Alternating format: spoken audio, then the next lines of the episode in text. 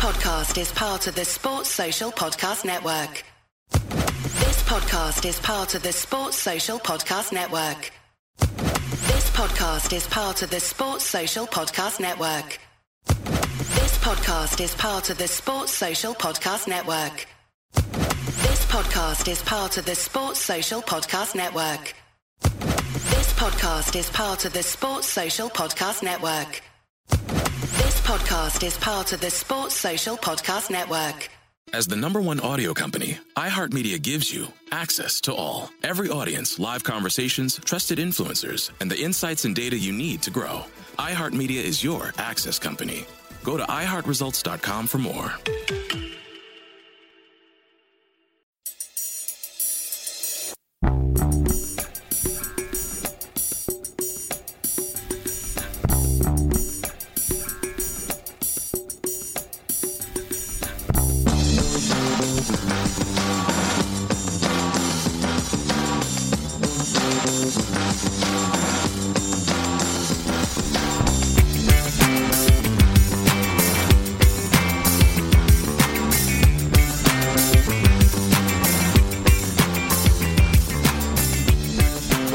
To a Celtic State of Mind. I'm Paul John Dykes, and today I'm delighted to be joined by Russell Boyce and Colin Watt to talk about Celtic 2, Aberdeen 1 as the Celtic players throw their jerseys into the crowd up at Pittodrie. Colin Watt, you normally would have been at this fixture. What was your thoughts overall? Uh, first of all, you got to say a, a big well done to the fans today. They, they didn't give up for the whole 90 minutes and they backed the team. And I think you saw that extra energy transfer onto the pitch as well. Um, although that last sort of five ten minutes when they kept singing "This is the day that we win away," uh, they were a lot more confident than what I was sitting kind of hiding behind the couch. Uh, but look, no, we needed this victory. It's been a long time coming. Um, some would have said we should have got it at Livingston, um, or we could have got it at Hearts, or even at Ibrox. But now that we've got it, it's now the first building block, and you have to grow from it. Um, a great kind of bit of play that leads up to the second goal. Things could have been done a lot better for the, the first goal, um, Aberdeen's first goal. But as I said at the start of the programme, uh, way back a couple of hours ago, they, we might concede, but we've got to know that we've got the ability within us to score again. And it's good to see that, that that's the Celtic way of grinding it out and getting that goal.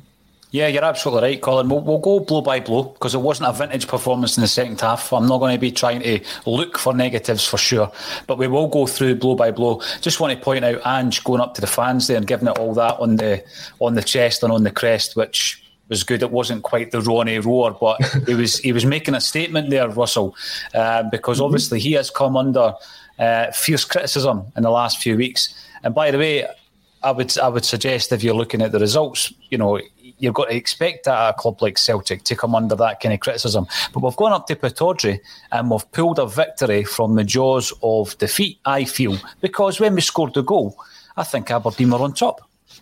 Yeah, I totally agree with that. And, you know, not just getting the first away win being, you know, the monkey off the back, I think the commentators were alluding to, but winning without playing well. Mm. That is yes. such an important thing that we've not seen yet this season. And I think they'll take a lot of confidence from that yeah, we went great today, but we still got the three points.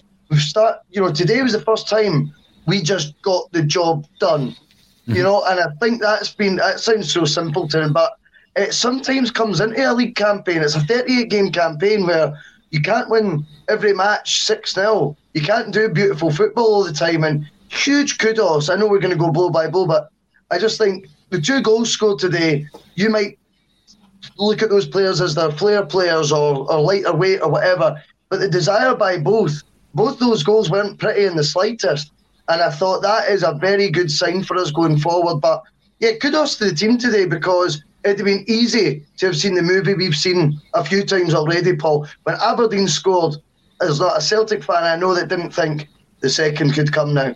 Yeah. And what we actually seen was Celtic dig in, maybe rode the luck tiny wee bit or whatever, but then they still managed to get the job done today. And I, I do take a lot of positives from that, actually. Yeah, I mean, see, when you're going away from home and there's going to be so many more games like that where you just got to grind the result out. Yeah. You know, and, and it doesn't always have to be pretty. And at that point, the victory stands above any of the aesthetics. I mean, it doesn't have to be stylish and free flowing. You've just got to get the win. We've done that. And I'm pretty sure getting a win like that up at Pittodrie with the crowd behind them, as Colin says there, is going to breathe a bit of life into some of these guys who have not experienced that. You know, from a Celtic perspective, you seen Jota was all all over that calling at the end of the game. Kyogo was just standing almost in disbelief, watching uh, the Celtic crowd going absolutely bonkers, and then you see Ange mm-hmm. giving it um, the big Celtic crest punch. Now, uh, a lot of people tune into the post match having not watched the first. Um, you know, the pre-match or the half-time. So we'll, we'll, talk about the game as a whole. I felt in the first half we had the beating of Aberdeen. We probably should have scored a couple of goals, uh, and we were playing well. What went wrong in the second half, Colin? Was it down to the fact that Aberdeen came out the traps, or I mean, I just felt our passing was slack. We lacked the penetration that we had seen in the first half. What, what do you think went wrong in the second half for us? I think everything Aberdeen didn't do in the first half, they did in the second. Mm-hmm. Uh, and you sort of saw that towards the end of the first half when they sort of had a go at us. We are still massively needing strengthening in the wing back areas. Um, unfortunately, Montgomery and Ralston were kind of hung out to dry today. And I don't know if it doesn't help with the fact that you don't see the likes of Abada and Jota dropping back in. Because when you see when Celtic go on the attack, the idea is meant to be with the inverted fullbacks that you get your winger one on one but it doesn't happen. They're always doubling up on whoever our winger is, which makes yeah. it more difficult for us to put the cross in. But when you see it the other way, we only have the likes of Montgomery up against a Ramsay or up against a um, Samuels, who I thought had a great second half as well. Um, and the difference in Aberdeen was just they upped that tempo. They played the way Celtic played in the first half. They were comfortable passing the ball about. They were comfortable having a go at us, and they didn't kind of rely on the fact that they had to keep the ball out the net at their own end. They went and had a go at it. Uh, they could have maybe had another one or two. I think Joe Hart made some fantastic saves, although I do have to say, I think it's still his fault for the goal. It I is. would still, I, I, want my goalkeeper to be commanding his goal line. Uh, I know it's unfortunate for Montgomery if he was maybe about two inches taller, it doesn't go into the back of the net, but Joe Hart has to just throw himself at that and stop it getting in the back of the net. Things like that we can work on it. My only disappointment after today is we don't have a game midweek. We've got to take the two weeks off now. I'd like to see this momentum continue. No, I, I, would agree with that. But I mean, looking at the goal, uh, we're a goal up at half time. Kyogo you know, he, he gambles at the back post and he comes away having chested the ball in. Brilliant. We're a goal up. Probably should have been maybe a couple of goals up because Bitton misses a very, very good header in the first half. But again, I'm looking at um, 55 minutes. There was an airy resignation in my mood when, when Ferguson is claiming the goal anyway, Colin. I don't know if he's been given the goal, but he's certainly claiming it. He's um, lucky if he gets it. Yes, because it sort of comes off the sort of shoulder arm area that we've just been speaking about VAR coming into it. Would that have been ruled out? Who knows? You know, the, the thing with that for me is you, you've mentioned Hart uh, yeah, he does have to be more commanding in that um, in that position. But I think Bitton has to do better uh, as well. We know he's not a centre half, but he needs to do better in that scenario as well. But overall, if you're looking at it as an overall situation, Russell, it comes down to the fact that we are still poor at defending cross balls it's becoming a narrative that's actually getting silly how long it's it's went on. And like I always say, see when you're bad at defending set pieces, guess what? You don't score many when you're you've got an offensive set piece either. And that has been highlighted by years of I think it was I can't remember the Brendan Rodgers record, but it'd been over twelve months, I think, since we'd scored from a set piece at one point. I don't remember us racking up many under Neil Lennon. But yeah, if you're not good offensively at set pieces, you're going to be bad defensively with them. 18 goals or something in the SPFL alone last year from set pieces, yet the penny's still not dropping. Is that because it's the same coaching staff? I think you would need to certainly, you know, look at that as being one of the reasons, absolutely. But in terms of the actual goal, Joe Hart's got two arms that he's allowed to use, which Montgomery doesn't. It's as simple as that. If it means cleaning out Montgomery, be decisive. Aye. Don't leave it to chance. You just need to take ownership there. That's what I wrote down when I was watching. I went, he never took ownership there, Joe Hart. Mm-hmm. He watches, he's, he's static. He is leaving it to chance. And then he kind of, oh, he was a bit like, oh, how did that happen? And I'm like, you cannot, Artur Boruc, for example, I'm not wanting to hark on about yesterday, but he doesn't care if he cleans out three of his defenders in the way. You know, he gets that done and worries about you know them later. You know, it's. It, I don't know if there's a softness there. I don't know because it was Montgomery and he didn't. I don't know. But to me, a goalkeeper's instinct should be ball coming towards net, clear ball, and whoever's in the road apologies. we'll talk about it after. We'll talk about it later. The frustration for me, Russell, uh, you know, comparing what we're doing this season to last season, because it was an issue last season, is we have yep. got a vastly superior goalkeeper in Joe Hart. I know that, yeah, he could have done better at that particular moment. And we've got a better centre half in Carter Vickers, in my opinion. From what I've seen, he, he, he, can be commanding. He is good um, in aerial duels. He wins a lot of balls in, in, the, in the air. So we should be doing better. Um, and hopefully it's something we can improve on because, I mean, when you're looking at that particular goal, it's so avoidable. We could be sitting here quite quite easily sitting here ruin the fact that we were so good and so dominant in the first half, yet Aberdeen came out and turned it round and, and all, you know, fair play to them.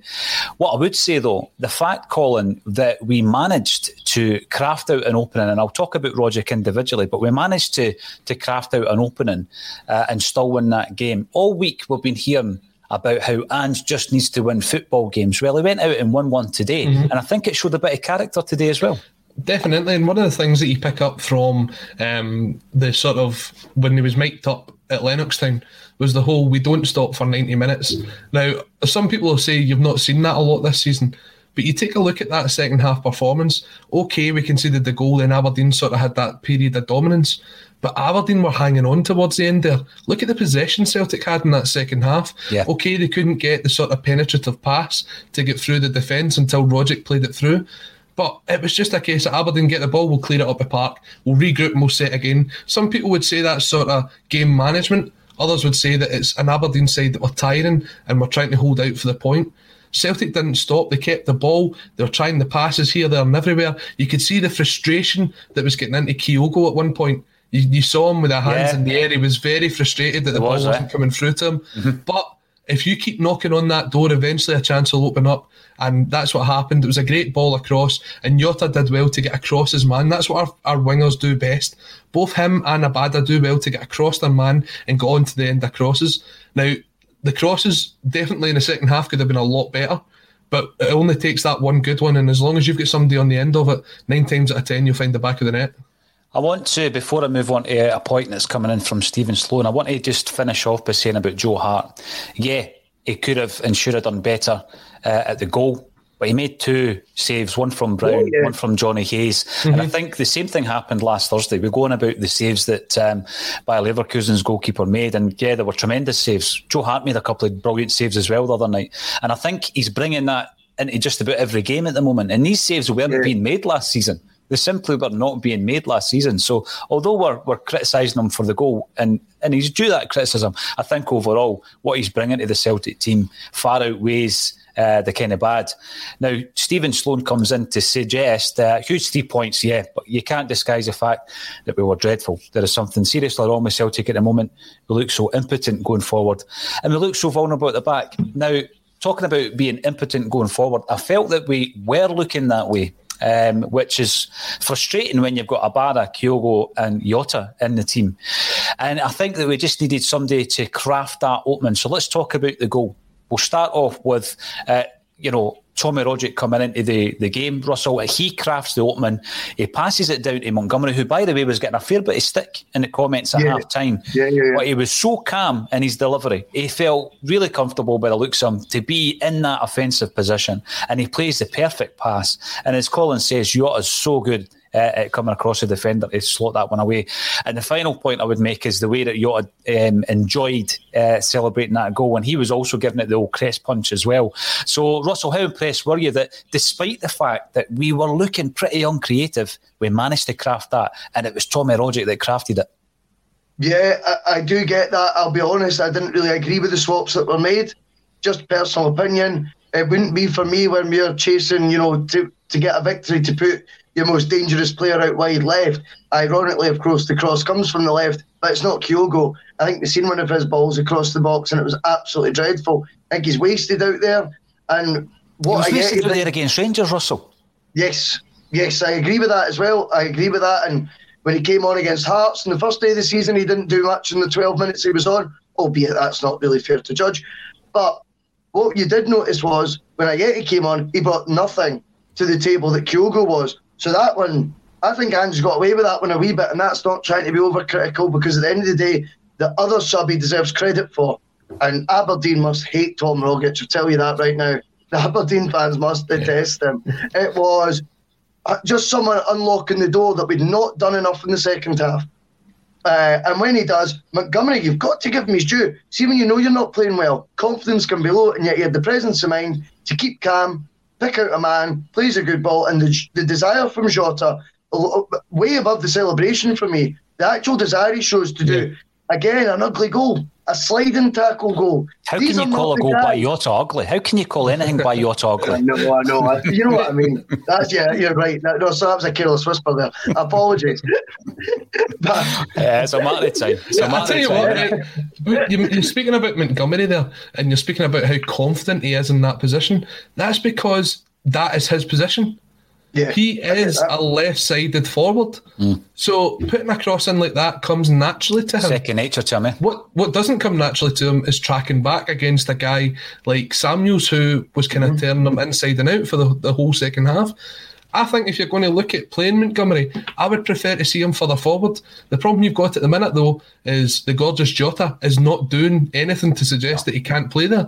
What I would suggest, though, is if you are going to accommodate him, where did Jota look as if he was playing his best football in that game? On the right hand side. He did it as well against Real Betis, where I thought he was outstanding on the right. He was. Have yeah. him on the right, Abada who's sort of in and out of form, Give, give him as an option to come off the bench and put Montgomery further forward. And at that chance, you've got the opportunity to bring in someone like Liam Scales, who's more defensive minded, who might help out in that position. And you'll see Montgomery tracking back to help him out as well. I think that's one of the mm-hmm. things we need to work on during this international break. The thing with Montgomery, Montgomery, sorry, on you go. Left. Sorry, sorry, Paul. You would have put Montgomery further up the park as opposed to putting Kyogo out there. That, that's what I, that exactly what I would have done.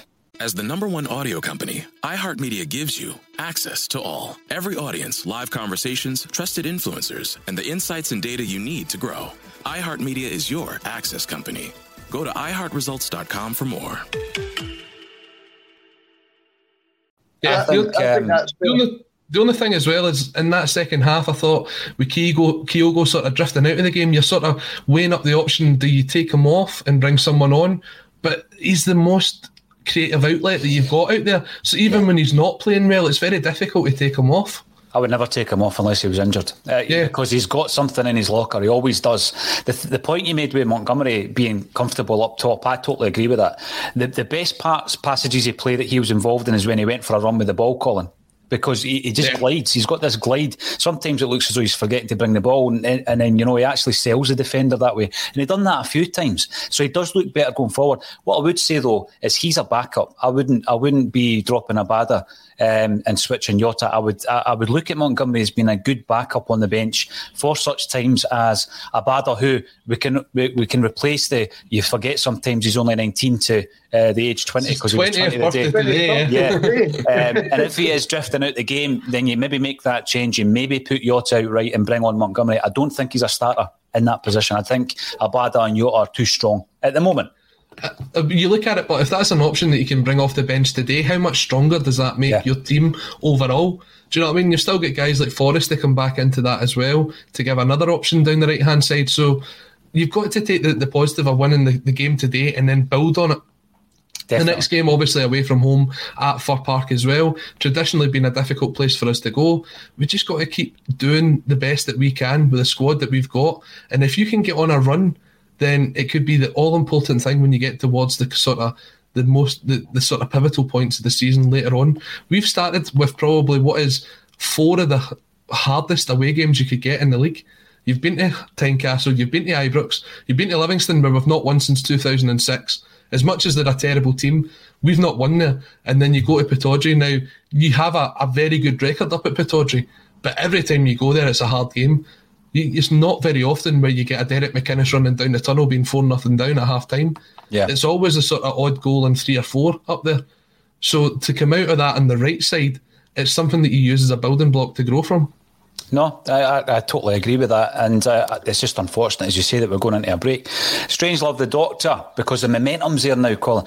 Um, sign Jota now, the boy is a baller. He certainly is. And apparently, the, the fee that Celtic would be paying, Russell, is six and a half million quid.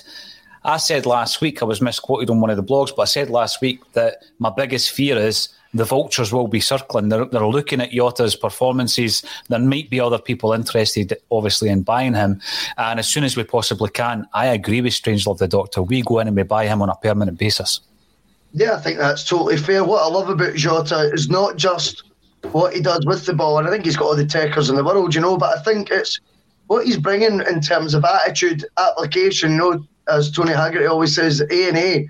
He brings all of that as well in abundance. And you're absolutely right when you commented earlier about his celebration. I was more impressed with the fact he's scoring, scoring slide tackle goals. I don't think we scored enough goals like that. But the fact it's your turn, he goes crazy after it. And I remember against Dundee United as well, he seemed desperate to get the three points.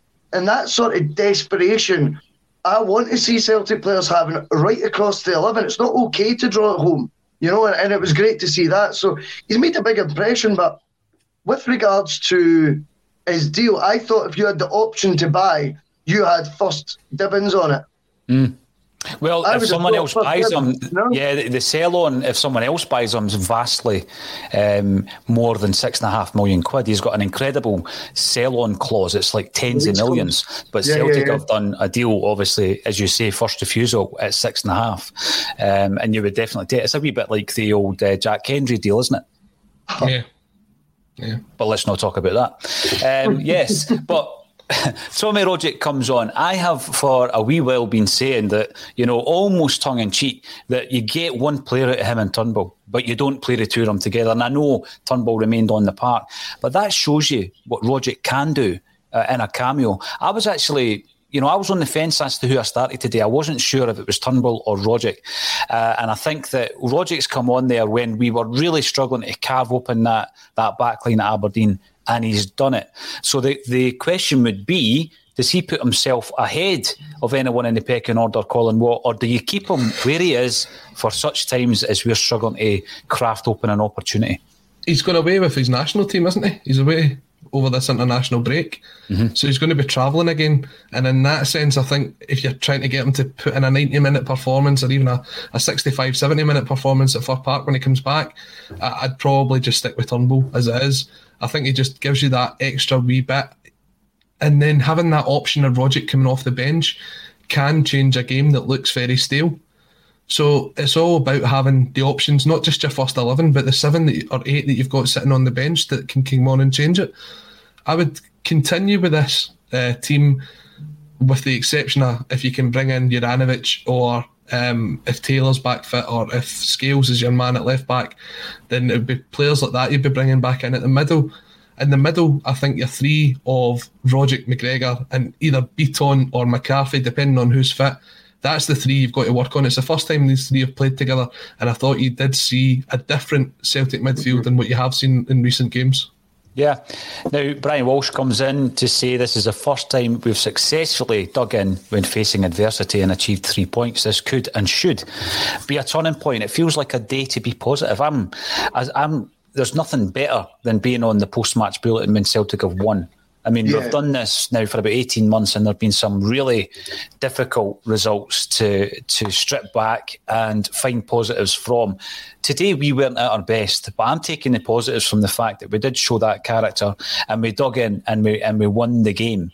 Um, when you're looking at the overall performance, Russell, what do you think Ange is taking from it? Is is it clicking that his fullbacks aren't strong enough to play the inverted um, fullback role? Is it clicking that the horseshoe, the inverted horseshoe, can quite easily turn into a clown shoe if one of the, the players doesn't play the ball fastly, you know, out of defence enough? Uh, are these things clicking, or is he going to look at that two one? and just feel vindicated that the system is working? I think the inclusion of Bitton's very interesting. When you look back, it was the right decision. But I also think that was a sign of Ange adapting. I struggle to see any other way. What I would argue, and okay, it's difficult because we then went on and won the match. But I wasn't convinced with the second half performance up to the scoring that we were actually doing much in the game. In fact, I felt Aberdeen looked far stronger in the second half, albeit we eventually get the goal. But the changes he made, he didn't actually make any changes to the shape. Uh, I would have asked more questions of Aberdeen, whilst they seemed to have solved the riddle at half time and came out, you know, with they seemed to they know what they were going to do second half. They, they you know, they they gave a very good account of themselves. They got back in the game. They got to one one. Now, I know the goal justifies what Andrew's done. Right, fair enough. If it had been me, I would have changed the shape. I would, if I was bringing on Ajeti or Giakoumakis, I would have done it to partner them with Kyogo. But again, at the end of the day, he will feel vindicated, Paul, that he's got a win today in the style that I think a lot of us in this podcast have been crying out for. We weren't at the races at times in the second half, but we got a victory. And today, I've got to agree with the commentator, it's a day to feel positive, and I'll, I'll give Angie's due today. I thought, you know, to see Celtic winning, ugly if you want to call it that, fair enough. I've got to say, Paul, sorry, I know that's a, a great comment coming in from Kieran there, um, but at the time as well, I agreed with Russell. I didn't think that the subs, when you looked at them, I didn't think that's going to be two subs that are going to change this game. But what was important about Rogic when he came on is he kind of controlled that midfield. He was the one to get the ball down and actually play football. Yep. A lot of the times we were kind of going long or going wide, and we weren't really creating a lot. There was a, a spell in this, the I think it was the last five minutes when he had four players around him and however Bobby Madden doesn't see that he gets fouled by the three of them that's kicking him, I don't know. but he still manages to come out with a ball. And it's things like that that Rogic can do when he's got when he turns it on. He can control that, and that pass that breaks through. Aberdeen fans are sick and tired of Tom Rogic, and you can see why because he always seems to find a way to to beat them. And uh, yeah, the thing, the thing is, Colin, You've seen McGregor trying to cover pass a couple of times himself, and he can do that. You know, his passes can be incisive, and he, and he can get the, the ball through, and it didn't come off. And it just shows you that somebody like Tommy Rogic, who can sometimes frustrate you, especially in a game like uh, Thursday night where he's not getting much of the ball, he can frustrate you because uh, there's a lack of contribution there. But in a game like that, there, where you find yourself in the final third and you're looking for somebody to play that perfect pass. He's your man, and I'm delighted. Yeah. I'm delighted that we made the change and the change worked out. But I would agree with Russell when when the change came, and you're looking at that. I, th- I did think to myself that the obvious replacement would have been Rogic for Turnbull. Um, because you know yeah. Turnbull got a, a, fairly early booking, and I thought he, he, played his game on a bit of a knife edge as a result of that. Um, it has to be think... said, Paul. That that's not a booking. No, never in right. a million years is that a booking. No, by the way, I know. I know. Apparently, he was getting booked for Jota. Um, that, that, was a comment. How that, that makes made. sense, God knows. that was a comment that was made. But I want to focus just a wee bit on the other the other change because what you want is you want to see your your first eleven developing, your strongest eleven developing in your mind. So I think we're all sitting here, and you could go one to eleven, and there's some question marks still in some of the areas. A player who I've championed from the beginning of the season, Ralston, there's still a big question mark. If Juranovic is fit, you play him. You know, that, mm-hmm. that for me is an absolute no brainer. Left back is still a, a, question mark simply because I don't think Montgomery is suited to playing this position at this moment in time. It, as we've already discussed, he looks far more comfortable uh, in the attack. The other question marks that I'm looking at on that bench, I'm not even sure Ajeti is a backup now. I mean, apparently he never touched the ball when he came on, and he was on the park from the 71st minute. So he, he had did. 22 minutes. Did he actually touch the ball? Russell? In his own half outside our box. Right, one, remember one I touch. him having the ball. Uh, he chested it and he kind of half dribbled with it, tried to do a one-two. That was I, I take it back. Albie, and I take it back, Albie, you, you you touched the ball once in 20 minutes. But uh, I just don't think. I, I, I, just looked up the stats, he had two and one accurate pass. All right, was it in the same movement, no, Colin? Probably. hit his Probably. chest and his knee, right? Probably. I'm jesting. I just don't think he's given us enough. And I want to see more of Giakoumakis. We didn't see enough of him on Thursday for obvious reasons. I just want to see more because you've got Kyogo who can change a game you know, in the blink of an eye. Ajeti comes on and it all seems a bit laboured to me. I just don't mm, think he's a second yeah. choice. Giakoumakis for me, um, we've got to see more of him, of course, but hopefully he can offer us something a little bit different. But the other question mark I've got, and I'm not being overcritical, and I've read a few comments saying ACSOM's knives have been put away for now. It's not about that, but I still am not convinced by Starfelt. I'm not convinced with him. I still have concerns. I'm looking at Carter Vickers, um, and you know he's not perfect, but I, I, think he's been a good addition. I think as soon as Jullien comes back, Starfelt drops out. Yeah. As soon as Juranovic comes back, you know I think Ralston drops out. What about when Forrest comes back though? How do we accommodate James Forrest, Russell? Well, I think it's a brilliant question, but this is the competition we've been crying out for. That's the thing. It's not about it just being the same 11 Thursday, same 11 Sunday, or whatever it is, you know. It's got to be about balance. James Forrest, at times, has probably been in Callum McGregor territory over the last five years of starting almost too many games, mm-hmm. you know. But when you've got Forrest, and I also think what Forrest brings on the training ground is an absolute role model for Abada, who, as Colin points out, only turned 20 today. If you look at Mikey Johnson, you look at his physical shape, and you look at how you you kind of judge Mikey Johnson's performances, mm-hmm. Abada to me is held to a far, far higher standard than what someone like Mikey Johnson is probably what three years his senior, four years his yeah. senior. And I find that very interesting. Abada's obviously more physically developed, you can tell, right? But the thing is, he is still only 20. So if that was one of our own coming through the, the you know the youth products, we would be describing him as a wonder kid, and that's no exaggeration. And what comes with a player who's just turned twenty today, you know, who's started I don't know how many games for Celtic so far, double figures now maybe he's up to in terms of mm-hmm. starts already. We would be talking about protecting them.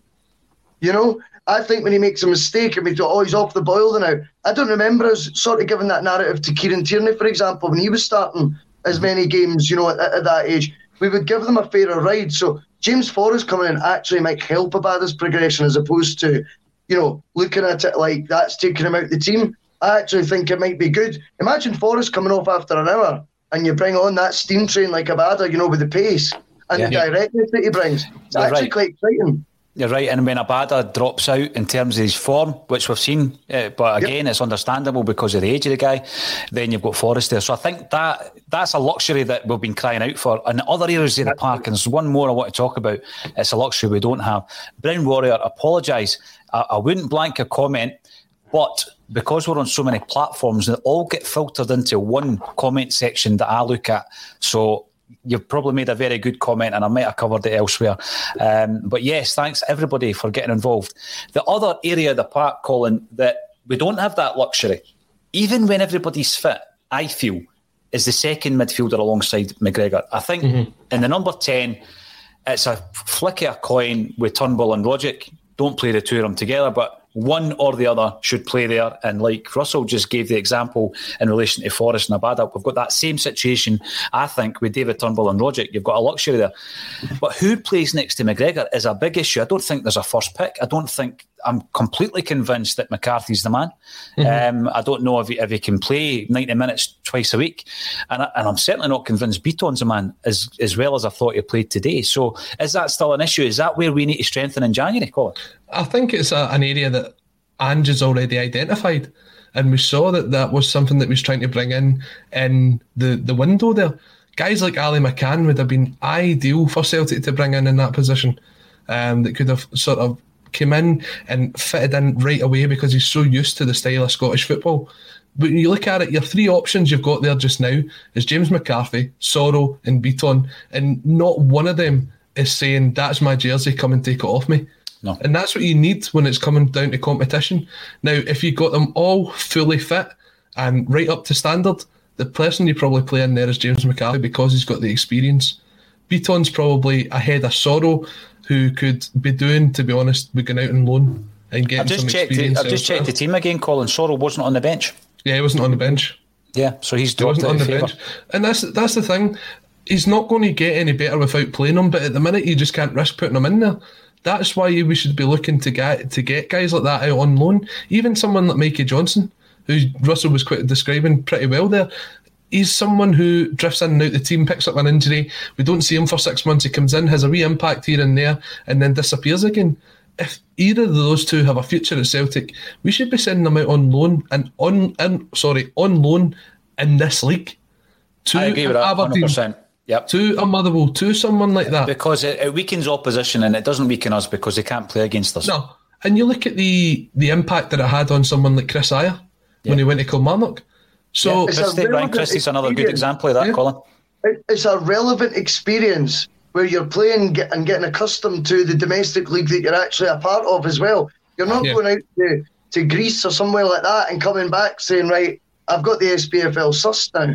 You know, but no, right. the experience of playing 30 games, as you rightly point out, whoever it may be, it's good for their development if they want to get into the Celtic team because it's relevant experience.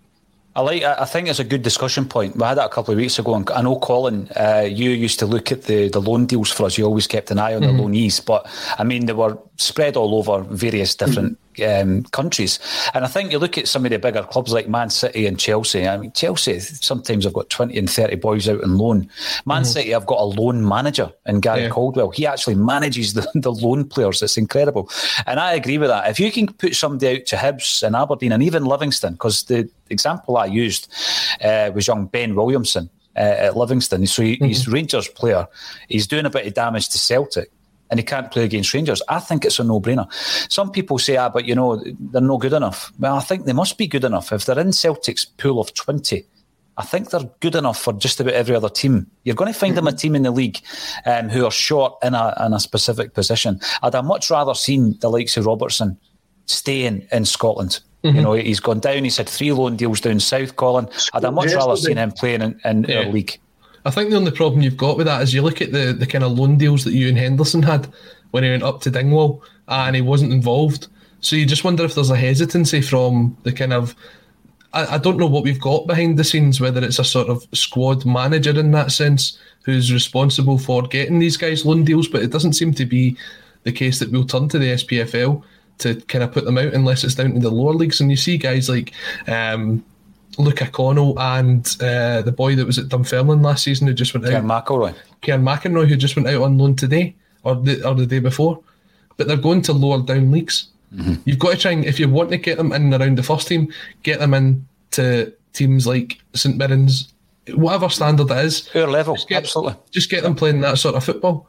And that'll help the team overall going forward. So that when you do have an injury crisis like we have now, you can turn to someone like that who's played at that level before and can step up. I think so. And, you know, somebody else made a point when we spoke about this the other week that it came down to wages. I don't think it does, you know, because there was a situation where I was talking to someone at Dunfermline where they had, uh, you've got to pay uh, a percentage of the wage, but there isn't a minimum percentage. And there's been players playing at Dunfermline, and Dunfermline have been contributing one pound to their wages. So wow. if, Cel- if Celtic want to put the players out, right, and get them game time at the level that they're going to be playing when they come back to Celtic, it's got nothing to do with wages. Because if Celtic want that to happen, we can make it happen. Mm. And could you not also be looking at putting in inserting a clause where they have to play a minimum amount of games? Is that what Ryan Kent had when he first joined Rangers? There is, is that. There, is there aspects of that? I'm, there I felt as if Jonjoe Kenny had that when he came up I here. Felt like so. seriously thought like probably we had that last season. And then what happens is the club get charged sometimes if they don't play, which is yeah. bizarre. So these things obviously have to be. We, we, digress slightly, but it was relevant to bring that up. Uh, very happy overall uh, to get the win today. Absolutely delighted with that. Despite the fact that we're moving into an international break, we will still be going out live at twelve thirty every weekday, and at the weekends you'll still see us because we've got other shows lined up one of which is getting you guys involved. If you do want to uh, get involved on a, a, Celtic State of Minds bulletin, just contact us on the social media or email me on pauljohndykes at gmail.com and we'll get it organised. It will not go out live um, just because we need to safeguard everybody. Um, a wee reminder that uh, we are now sponsored on the match day by Etiv Watches. Beautiful range of seven watches, one of which will be given away to one of our YouTube subscribers. So get subscribing on that. And if you want a discount in the lead up to Christmas, if you want to buy a watch uh, for by the way, there's unisex ones in there as well. Um, some cracking watches. The link is underneath the video, and you get a discount just for being an ACSOM viewer. So thanks everybody for getting involved on the various platforms. It's uh, turned out to be a decent day for us. And thank you to Colin Watt and Russell Boyce for joining me on a Celtic State of Mind.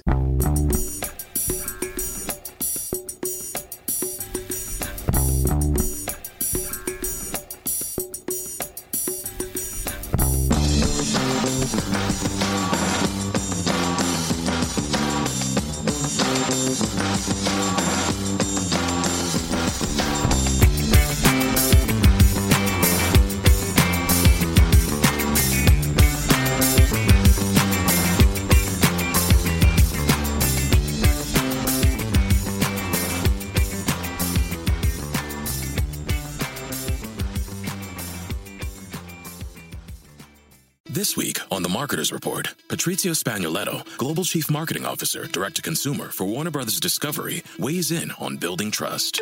Trust is a really hard thing to build and a really easy thing to destroy. And we have to be very respectful about that. Our partnership with iHeart has really helped us build that trust and that relationship with the on air talent. As the number one audio company, iHeartMedia gives you access to all. Every audience, live conversations, trusted influencers, and the data you need to grow. Go to iHeartResults.com for more.